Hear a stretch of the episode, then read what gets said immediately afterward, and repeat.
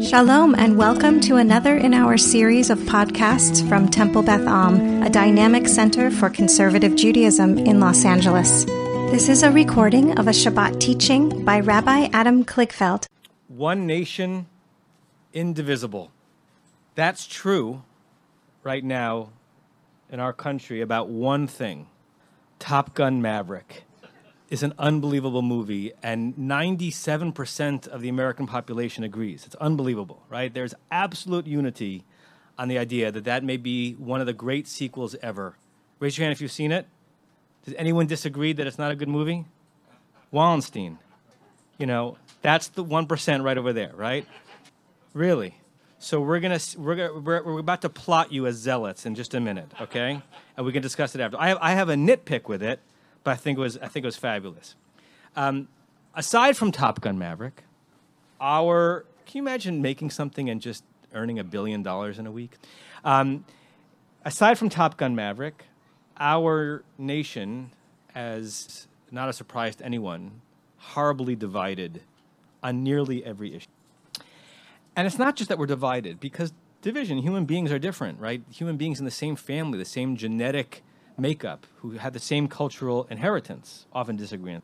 It's not just that we're divided. If we were just divided, that would be a natural human condition.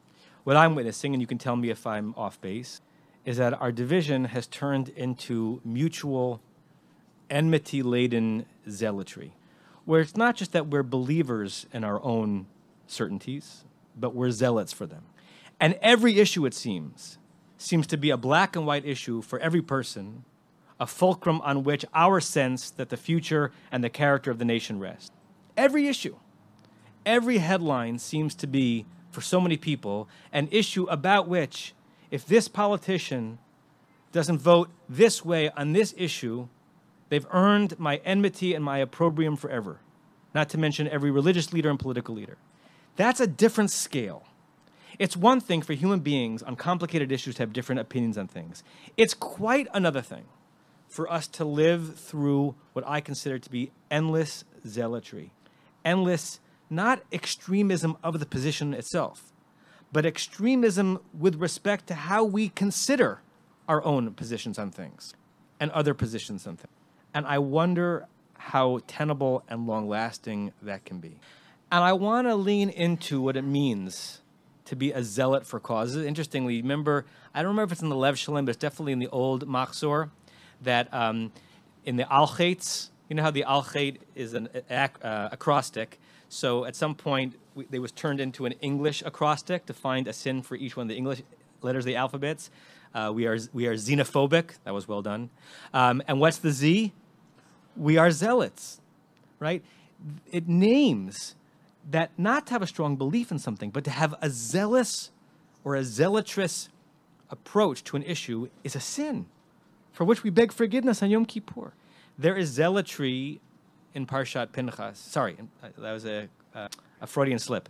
In Parshat Balak, about Pinchas that comes at the end of the Parsha, right? Parshat Pinchas, which is next week, is mostly not about Pinchas. Parshat Balak, in the end, introduces us to the thing that Pinchas is known for. There are going to be two parts of this teaching. The first is just going to be a somewhat slow lingering over the nine verses that tell the story of Pinchas. That lingering can take an hour. It's an extraordinary set of Torah verses, but we're not going to do it in an hour, obviously. And the second is going to be a couple of commentaries that see Pinchas, I think, in two different lights. So again, a heads up that we're going to go through this slower than it is. It was laned, but quicker than it should be to get the full color. Did anybody not have a sheet? Hopefully those who are following from home, you don't have a sheet? Or you're just holding your cup up? Okay, you don't have a sheet. Uh, can someone g- give a sheet to Paul? Okay. Uh, hopefully, those of you come, uh, following from home found the sheets in the uh, in the email.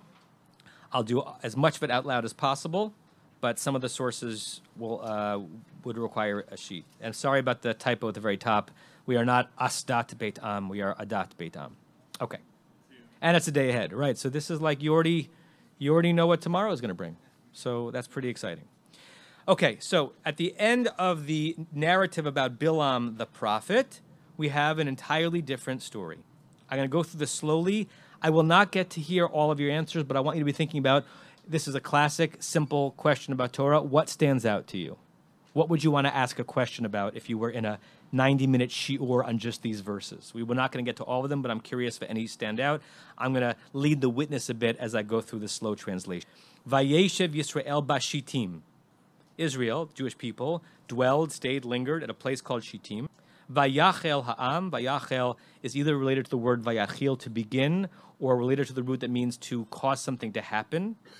Vayachel Ha'am li Znoot. It's a very hard three-word Hebrew phrase to translate into a three-word English.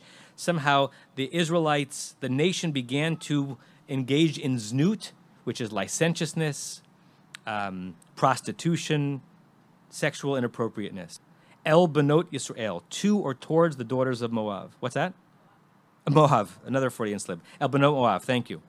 So the women of Moab either enticed the Israelite men, or the Israelite men initiated it, but there was Znoot going on. Znoot is a bad thing, right?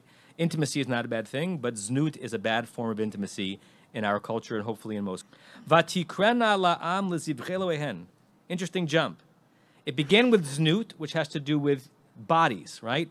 But immediately the verse says, but this was not just a body problem, this was a God problem. Because those Benot Moab, those women of Moab, brought the Am, the nation, close to Vatikrana, called them to Zivchei Eloheihen, come daven with us. But davening there was not mincha, it was idolatry. Vayochal Am, we add a third sense, right? There is the, the, the sense that satisfies a sexual urge, there's a sense that satisfies the idolatrous urge, and they ate. Right? So all of their, or many of their senses were being stimulated. And they went and they did the one thing that is the sine qua non of defining what idolatry is. They actually bowed down. Right? They could no longer had plausible deniability. No, I wasn't, I was just eating at the kiddush. I wasn't davening at shul. They bowed down. Great verb coming up. Vayi tzameid Yisrael Leval Pa'or. Tzamad means to be um, very close, connect, closely connected to something, to be hooked in, to be almost wrapped in. Israel became deeply embedded. How is it translated here? Attached. It's, it's more than attached. Leval Pa'or, to this nation or this concept or this place of Val Pa'or. Vayiharaf Adonai b'Yisrael, often translated as anger. It means that nostrils flared. God's anthropomorphic nostrils flared upon Israel. God is very angry. So that is a lot of story in three sentences. Vayomer Adonai Moshe. God is unequivocal here, by the way. God said to Moshe, Kachet kol rashei, take all the leaders. Have we heard about the leaders yet in this section? No, it's interesting, right? We'd heard about um, the, the women of Moab and the nation, right? We don't know that the, that the leaders were the ones responsible for it, but God goes quickly to take all of the leaders of the nation. V'hoka otam, like, impale them, right? This is medieval uh, retribution, but it's pre-medieval. But there's nothing genteel about this.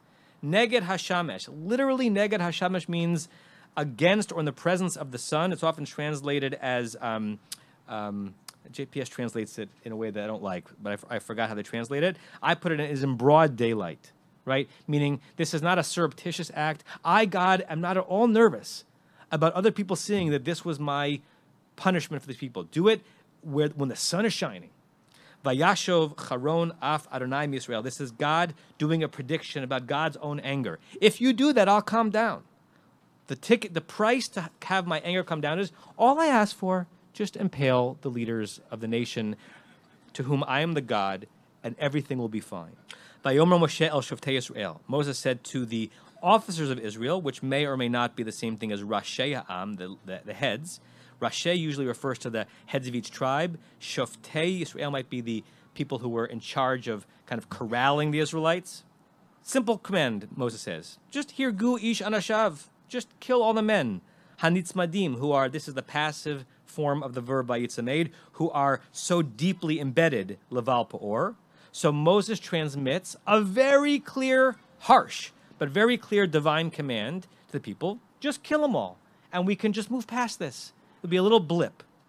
I'm setting up, hopefully, by going slowly, how complicated it is to assess our own emotions regarding what Pinchas is about to do. V'hinei ish mi bnei Yisrael. So we have not heard that what God told Moses to tell the Shoftim to do happened. But hanging over us is mass execution of the leaders of the people. Within that context, V'hinei ish mi bnei Yisrael, there was one Israelite amongst all that group. Ba, he comes. Vayakrev el Achab, he brought towards his brethren, not necessarily his brothers, but his people. Et ha-Midyanit, it's interesting, the Midianite woman. It doesn't say a Midianite woman, the Midianite woman. Was she well known? Was she particularly beautiful? Was she a temptress? Did she represent all the other Midianite women? The, the ha is very interesting. There's no answer to it. But the Midianite, Le'enei Moshe, with Moses watching. So figure the scene. Moses is trying to see if the officers are going to do what he asked them to, which is to kill all the men who are connected. In the middle of that, while the execution is waiting to happen, a standard Israelite says, look at this Midianite woman I found. He brings it over his brothers with Moses watching the whole thing. Uleinei kol adap in Israel, and the eyes of all of the congregation of Israel. Vehema bochim petach ohel moed. It is very hard to know how to, to do the syntax of the next phrase. The words are, are easy. Hema, they, bochim, are crying, present tense. Petach ohel moed, at the opening to the tent of meeting. Does it mean that the guy brought this Midianite woman in front of Moses and the people while they were all crying? And what were they crying for? Were they crying because there's about to be mass execution on God's will? Are they crying because they're feeling guilty? Hard to know. Or does it mean that because while this sentence was hanging, an Israelite man still continued his licentious ways by trying to entice his fellow people with this Midianite woman, that they all burst into tears? We don't know. It's a hanging present tense uh, phrase. Vayar Pinchas, in the midst of this incredibly intense scene, a guy we don't really know much about, Pinchas, ben Elazar, the son of Elazar, ben Aaron Kohen. Therefore, he is Aaron's grandson. He's Moshe's grandnephew. He's involved. Maybe he has friends who are part of the Rashim, whom God said to kill. Maybe he could have been in one of that categories. He's not a nobody. He's not, as my teacher Rabbi Roth would say, a nachleper. Vayakom mitoch ha'edah. He got up, kuma, lakum, mitoch, from amidst the congregation. Vayikach romach be'ado. He takes a spear in his hand. If that verse is in the middle of nowhere in the Torah, you're saying, Pinchas, what are you doing? Spear in your hand. That verse in context is, oh, Pinchas is doing exactly what's asked of him, right? God asked Moses to have everybody kill the people who are doing the bad stuff. Pinchas says, oh, I, that's exactly what you just asked me to do. Vayavo achar ish Yisrael. He goes after that Israelite man that we met in verse six. El hakuba, a word we've never seen before in the Torah. It's translated as inner chamber, sanctum, room. He goes into the kuba. I guess it means that the Israelite man and the Midianite woman had gone deeper into the tent of meeting to do their nasty stuff as close into God's presence as possible. Vayid korech nehem, he spears both of them. At Ish HaYisrael, the Israelite man, V'et HaYisha, and the Israelite woman, El Kovata. Whether you know Hebrew or not, you know uh, assonance and alliteration, Kuba and Kovata. Right? They're really the same word. So they had gone deep in to the most tender part of the community, and he impaled them deep into the most tender part of their bodies. It's often translated as her belly. Interestingly, it's not their belly, her belly. Like he aimed for her belly, and somehow the man got speared as well. Vateatzar magifa. As God kind of predicted, the terrible thing stopped. Mi'al b'nei Israel. This actually ended with much less bloodshed than would have been, because God was going to slew many people. Still, many people did die, as we learn in the next verse. Vayu hametim b'magifa. How many people died in this plague? Arba v'esrim alf. twenty-four thousand. Whether we take that number as fact or myth, it's not a minion. It's a lot of people. The Torah is telling us that this cost the Israelites a lot of humanity. I want to linger on that for an hour, not going to. I want to just pause for a second. What jumps out at you as interesting, worthy of questioning, asking about? I see Sima, and then I see Aaron. And for those on Zoom, I'll try to repeat as much as possible. So what Sima says is that Moshe seems to water down or certainly interpret what God says, and not the first time that Moses is like the first person to offer a midrash. Moses is giving a drash in God's words. Uh, a question on a question. In what way do you see verse five as watering down verse four? Is it because it's not the im impaling, it's just a, a more, I don't know, like a more genteel killing? Is that is that the watering down? the Rashim. Got it. Okay. So, so in some ways, whatever happens in verse five, it's not word for word what God says in verse four. So Moses is giving an interpretation on God's word, maybe lightening the uh, the sentence a bit. Aaron? Yeah. Pause. Let me do that one on Zoom, right? So what Aaron is saying is that if you look closely, and we don't know the answers to this, but it's possible that verse five takes away the public spectacle, but increases the number, right? From the leaders to, listen, any guy who was caught with a midnight woman, he's gone, okay? Uh-huh. Yeah. Good. Okay, so Aaron said, first of all, how do we distinguish between Moabite and Midianite women? They're understood, which doesn't mean they were understood correctly, to be somewhat coterminous, uh, that Midian and Moab were were like synonyms for the same cultural location, and they're used somewhat interchangeably, but that doesn't mean that we've understood it correctly. And then uh, verse nine seems to suggest that we had been aware that a plague was going on and many people had died, and now we're just getting the number. This seems to be new information to us. Marnie, was your hand up? Right. So as a reader, you might think at the end of verse eight, well, that was awful to read, but at least we're done. And then you get verse nine, twenty-four thousand people died in this. I didn't even know that people were dying in this. I thought that people were sleeping with each other, but not dying. Okay? Uh, two more, and then we're going to go on to the uh, Midrashim. Rabbi Chorny? Good. So what uh, Rabbi Daniel Chorny is saying is that we've, we've known Midian well before the book of Numbers. Midian is where Moses fled to from Egypt. It's where he met Zipporah. He became very close with the Midianite priest Yitro. So is that an exception? Or is the problem not the Midianite woman per se, but the Znoot with Midianite women? And are there different types of Midianite women, just like there are different types of, many different types of people? Okay?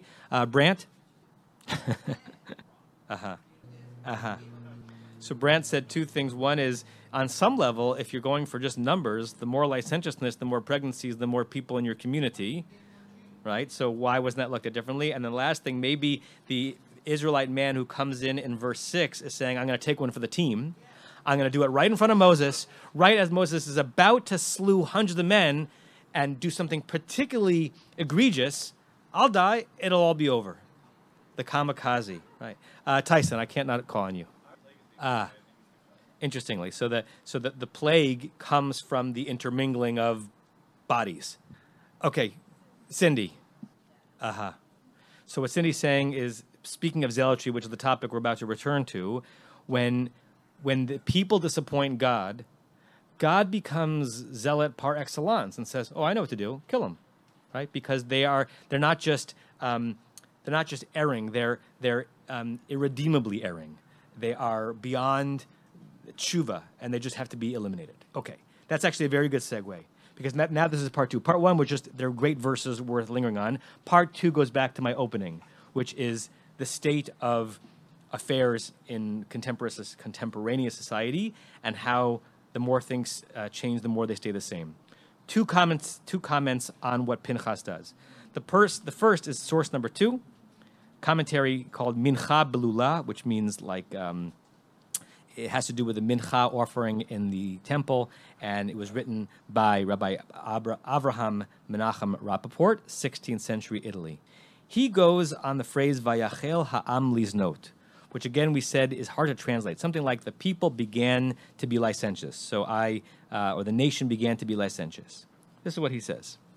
And, and he's focusing on the word Ha'am, because the nation suggests an entirety, right? Omnam, indeed, Chata rak chelik min ha'am.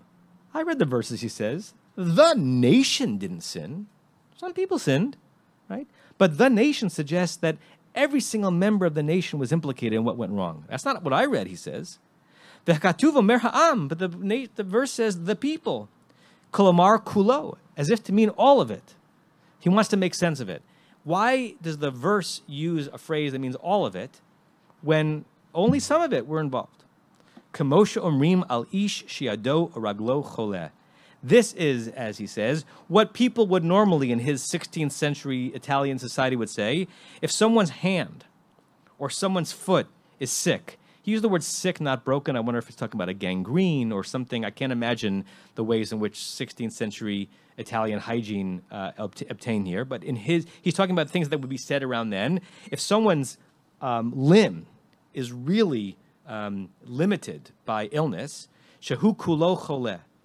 he said, around here, these parts, what you say is, that guy is finished. By the way, that might have been true medically, right? That you don't wait for the literally the entire body to be about to be dying for you to say, this person is entirely ill. I'm sure we have um, modern cognates of this.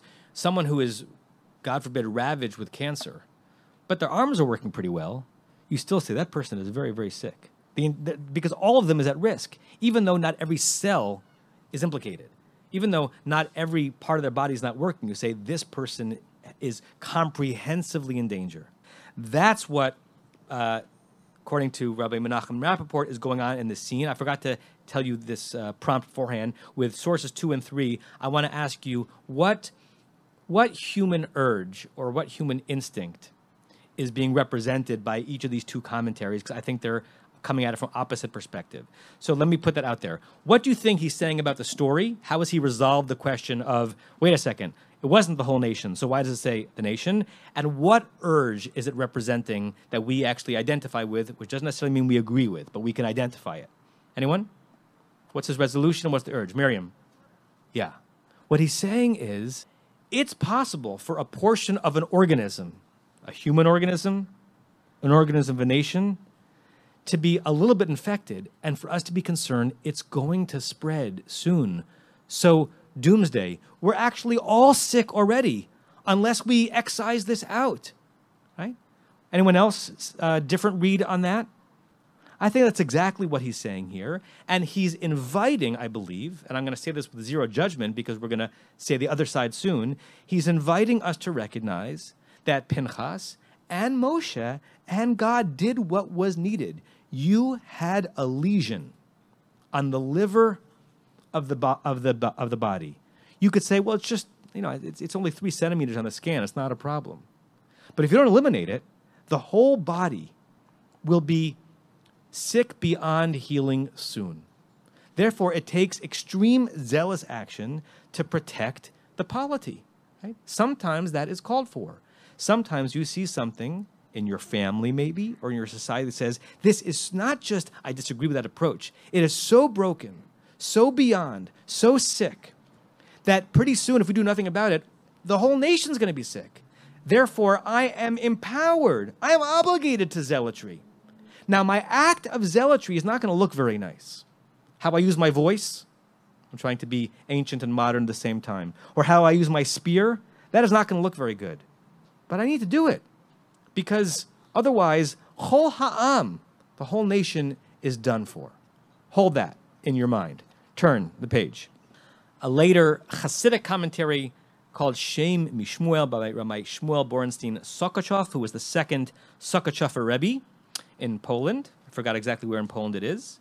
And he focuses on the word mitoch from the phrase Vayar Pinchas, the Pinchas saw what was going on. Vayakom mitoch ha'ida. He got up from amidst the congregation. Remember that Torah study always focuses on words that do not need to be there. If the word was not there, it, the verse could have been fine. Therefore, what is the verse coming to teach us? Bahalashon mitoch, the word mitoch from amidst, lichora miuteret. At first glance, it's extra. What? I wouldn't have understood the verse if it said Vayakom Pinchas, uh, Vayakom ha, um, He, he got he, he got up uh, to, to do this action. I would have known that he got up from where he was sitting. What does the from within mean? The Amar, and now you have a phrase which is an honorific way of referring to a dear teacher, in this case his father. Um, I think it's Kvod Kedushato, may the the, the the honor of his glory, Adonenu, Morenu, V'Rabbeinu, our teacher, our, our scholar, our Rebbe, Z, uh, Zecher um, Sadiq Lebracha, may his memory be a great blessing. The author of Avnei Ezer, the author of the commentary called Avnei Ezer, which is his father, the first Sochaczew Rebbe. So he's not quoting or paraphrasing his father. Yadua, it is known. We can laugh at this, at is known in a second, because whatever he's about to say is not true. Yadua, it's known, Sheshishim Revo Nishamot Yisrael, the six hundred thousand souls that were present as Israel traveled throughout the desert, by the way, counting just the men. Makbilot, Um, are parallel to Lishishim Revo Otiot HaTorah. The six hundred thousand, the way you get to six hundred thousand is Shishim is sixty. A Revo in, in ancient biblical Hebrew is ten thousand. So sixty times ten thousand, six hundred thousand. Letters in the Torah. Yeah, the only thing that's not known about this is that that's not the number of letters in the Torah, right? There are about three hundred fifty thousand letters in the Torah, but Listen, they didn't have um, they didn't have Google Math back in Sochaczew in eighteen ninety-six. But he's trying to make a suggestion that every letter of the Torah, there's no letter of the Torah that is not significant. It represents one of the Israelite souls in the desert. For every mitzvah that you do, meaning following every letter in the Torah, machnis atzmo lachlal Yisrael. You are attaching yourself. You are entering yourself into the people of Israel. Every letter, every person, one to one, even though the math is off. Lachein omrim. That's why he says that we say this phrase is not very common now. It might have been common in the Hasidic community. It might actually still be common in the Hasidic community now. I don't know. A four or five word phrase that you say when you're doing a mitzvah. Right? We, we might, sometimes, like before counting the Omer, we say, Hineni Muchan um Zuman, like before the cups of wine. Apparently, in Sochaczew, before you did a mitzvah, you'd say, Bichud Ashlim, in full unity, B'Shem Kol Yisrael, in the name of all of Israel. I do this mitzvah not just for me. I do this mitzvah to get closer in to every other Jew, because every letter of the Torah corresponds to every Jew. Ulam, however, Khan, in our case, the next phrase I worked on translating for a half an hour with several different colleagues. None of us is convinced that we know exactly what it means, even though we're pretty sure we know what the teaching means in general. Shekana'in pogi'in bo. Kana'in either refers to Pinchas's own uh, passionate impulses. Kuf nun aleph means to be jealous of or to be zealous of. I know those words sound similar in English. They also sound similar in Hebrew. To have passionate connection to. And pogea means to hit up against, to attack. The way I translated here, his own passions were hitting up against him. They were wounding him. He was spurred by a righteous indignation, but he was he was wounded by his passions. And because in that situation, and if you are making a decision from that place of righteous zealotry, the general rule is to not let the person act in that situation. You want to get in the way of someone's zealotry in action. You want to interrupt deciding from the heat of anger or, or, or judgment and actual action, which is what we almost want someone to have done to God and Moshe in the Unseen. You want to erect a barrier, build that wall, haha, between the passions and the actions. Certainly as a parent, right? You want to act? Will you feel proud if every time you had a certain passionate anger towards a child, you act on it? It's the opposite. That's when you take a breath, meditate, and calm down. That's how I read this. We do not permit someone to do that. Therefore, Hamakaneh Hazeh, this jealous one, he doesn't even name him. He's not even giving Pinchas the honor of being named. I read this as this rabbi saying, I don't know how I feel about Pinchas. That jealous one, me'atzmo yotzeh lasot, he is acting rogue. He's acting of his own volition. Mechamat kinato l'Adonai, out of his own sense of what God wants in the situation. Velo mechmat mitzvat haTorah, not necessarily as a direct connection between the general rules of Torah, hakolelat kol Yisrael, which obligates and coalesces all Israel. Lachen katuv, therefore it says as a critique of Pinchas, vayakom mitoch ha'edah, he left the congregation. He got up from amidst the kahal that represented Torah. He went off the pathway. Hainu shenechalak mitoch ha'edah. He separated himself from the congregation. Now, one can look at this two different ways, depending on what tone of voice you have him say. Either, he says, drastic measures cause for, or call for drastic behaviors and responses, in which case he kind of agrees with the previous interpreter. Sometimes you have to let the passions protect the well-being of the entire organism.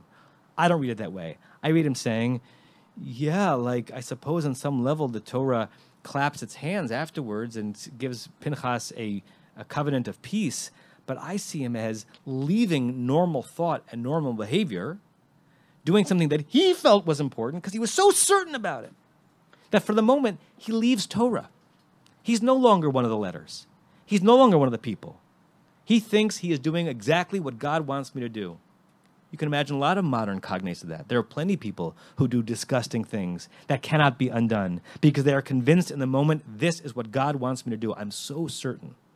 In our country, so far, mostly, mostly, the violently extremist opinions and the extent to which people hold them are mostly not leading to direct bloodshed that people are doing because they believe that God wants them to do it. We're not that far away. And we know in society that that can happen soon after a certainty is allowed to build and build unchecked. Let me pause for reactions before we look at the last source and I, and I bring this up. Gabriella. Yes. Uh-huh. Interesting. So what Gabriella is saying is that while the focus is on Pinchas, you can blame the leadership that we're ex we expect to keep things in order and to act with sobriety. Since they didn't act, it, it opened the door for some, someone rogue, and that the leaders who didn't act on time were responsible. Interesting? People who haven't spoken yet before, I want to hear everybody, but anyone who has not spoken? Marnie? And then Paul. Yeah. Fascinating.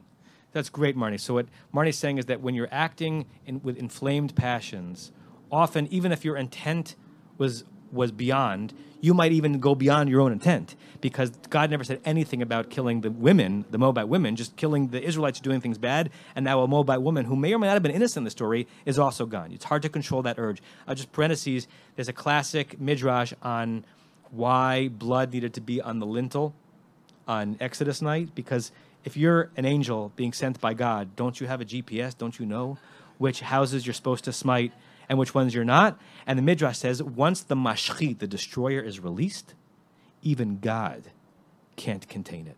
Even God couldn't tell the angel of death which, which, which one to go. It had to be a physical marker on each house. Even God can't destroy God's own destructive urges once released.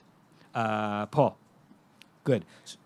Right, so certainly that, that read, Paul, which I'll uh, um, paraphrase in a second for those on Zoom, agrees with at least my read of the second source, which is that justice ultimately has to be done soberly in society, and vigilantes, even if they are convinced that they're right, are not the ones who are to be leading. And I want to make the claim, and I know this is a claim that you can disagree with, that's fine, that there's vigil vigilantism that has spears and guns and leads directly to people dying.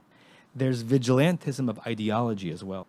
And you can be a part of a vigilante society that is directly and indirectly causing things down the line that might lead to bloodshed, while you stand and think that you're, you're just pure of thought. You're just, an ide just, you're just an ideologue. You just happen to think this really strongly and real certainty. That, to me, is the precursor to physical vigilantism, which is why I think that the middle ground, as much as possible, even when we're concerned that society is threatened by a cancer, is probably the most accurate way to size up our obligations, although the Mincha Belula, the second commentary read, would disagree. I'm sensitive to the time, and I know this is a, a topic longer than, than we really have time for. I want to end with two sections from Talmud in Masechet Sanhedrin. Fourth source. Amar Rav Yehuda Amar Rav. Rabbi Yehuda said the name of Rav. Ein ha'edim chotmin al shtar. If you're asked to be a witness on a document, you do not agree to sign that document. Eleh im kain, unless yodim mi chotem imahen, unless you know who's your co-signer. In terms of their character, in terms of what they believe, you don't agree to have your name on the ketubah unless the other witness in the ketubah is someone that you would proud to co-sign with. This is reasonable, right? You want there to be some... Um, a shared notion of how law works, of how society operates, and by you keep people on the edge by not permitting them to share your, you know, your, your uh, honored space on an important document. If they're too far on the outside, sorry, like I, I, I'm not going to sign with you, right? It's a kind of a, a non-violent way of saying some people are too far on the outside. I think it's actually a respectable position. By the way, I... Um, live that out as I am working with couples towards a chuppah. I make sure that the edim, the witnesses for the ketubah, are appropriate, right? Are appropriate in terms of their connection to Judaism and appropriate in terms of their moral character. What do I really know about their moral character? You know, not that much, but I ask questions because I think this idea has merit. But the next, a, a few sections later, we have an intensifying of this idea, which to me borders lines, bo is borderline problematic. Tanya Namahachi, we got a similar source found elsewhere amongst Tanaitic material. Tanaitic material means from the age of the Mishnah, and we're talking about this a couple hundred le years later in the in the Gemara. There was a group of people who were known by themselves or by others as Nikiyei Hadat. We are pure of belief. We're perfect. We are we're angels. We're mystics, and we are the, the we are the ones who are. Pre uh, protecting Jerusalem. By the way, the modern analog to this might be what's called the Natura Carta. That's that very, very virulent anti-Zionist group of um, Haredim who live in Jerusalem, and they call themselves the Natura Carta. We are the defenders of Jerusalem, which means by implication, everyone else, you're destroying Jerusalem. We're the defenders. We're Niki'ei Hadat. And what was their stance? Lo hayuchod min al-shtar elim ken yodim michotim mehen. First, a, re, a redux of what we learned before. They wouldn't sign a document unless they knew who was signing with them. Okay, I'm with you. But they went further. Velo hayu yoshvim badin. They wouldn't even enter a court with someone with whom they disagreed, with someone who they thought was on the other side of things. Elim ken yodim yoshiv imahen. Unless they knew who was entering that court with them and agreed with them. Not only that, they wouldn't have a Shabbat meal. Now I'm modernizing it. They wouldn't deign to have a Shabbat meal with someone who voted that way on that issue, with someone who they sense supported that politician. Not only would they not agree to share their name on a document, they said, I, I can't even chill it with you. I can't sit next to you in shul. We can't say the Shema together because we mean different things when we say it. That's what it means to be Nakidat, pure of, of, of faith in Jerusalem.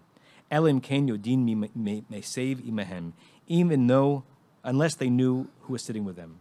I don't know about you. I find this to be abhorrent. The Talmud is unclear. Is it raising it up as a model, like a model of kind of excessive purity but still admirable? Or is the Talmud raising it with a, a tear, saying this certainty in what we believe can be taken to such an extreme that we go from keeping our courtrooms pure to keeping our shuls pure, Shabbos tables pure? Is that how we want to live? Right? Every one of us seeing everyone else as a Pinchas, or arrogating to ourselves the right to be a Pinchas and picking up the spear of our ideology and forcing other people to basically be injured as a result. That to me is a society that is certain to never regain the notion of indivisible. There are fissures in Jewish society and American society that are real and problematic and hard. I have no pat solutions to some of the many issues that plague us. But I am nervous about zealotry, and I'm nervous about certainty, and I'm nervous about people's certainty about their certainty, and I'm nervous about people not willing to read a single article or expose themselves to a thought or be sitting next to a person because they fear that that person's contribution to the illness of our society is too extreme. Are there such people in our country? Of course. Are most people that way? Are most Jews that way? If so, then we're in greater danger than we thought. And I don't think that we're there yet. But it can become a self-fulfilling prophecy if we don't realize the Pinchas urges in ourselves and choose to moderate them and open ourselves up to a grander and more expansive word of God. I think that's an incredible and important challenge in front of the Jewish people, in front of the American people. You have been listening to another in our series of podcasts from Temple Beth Am, a dynamic center for conservative Judaism in Los Angeles. If you enjoy these podcasts, we invite you to write a review on the Apple Podcast site or wherever you get your podcasts.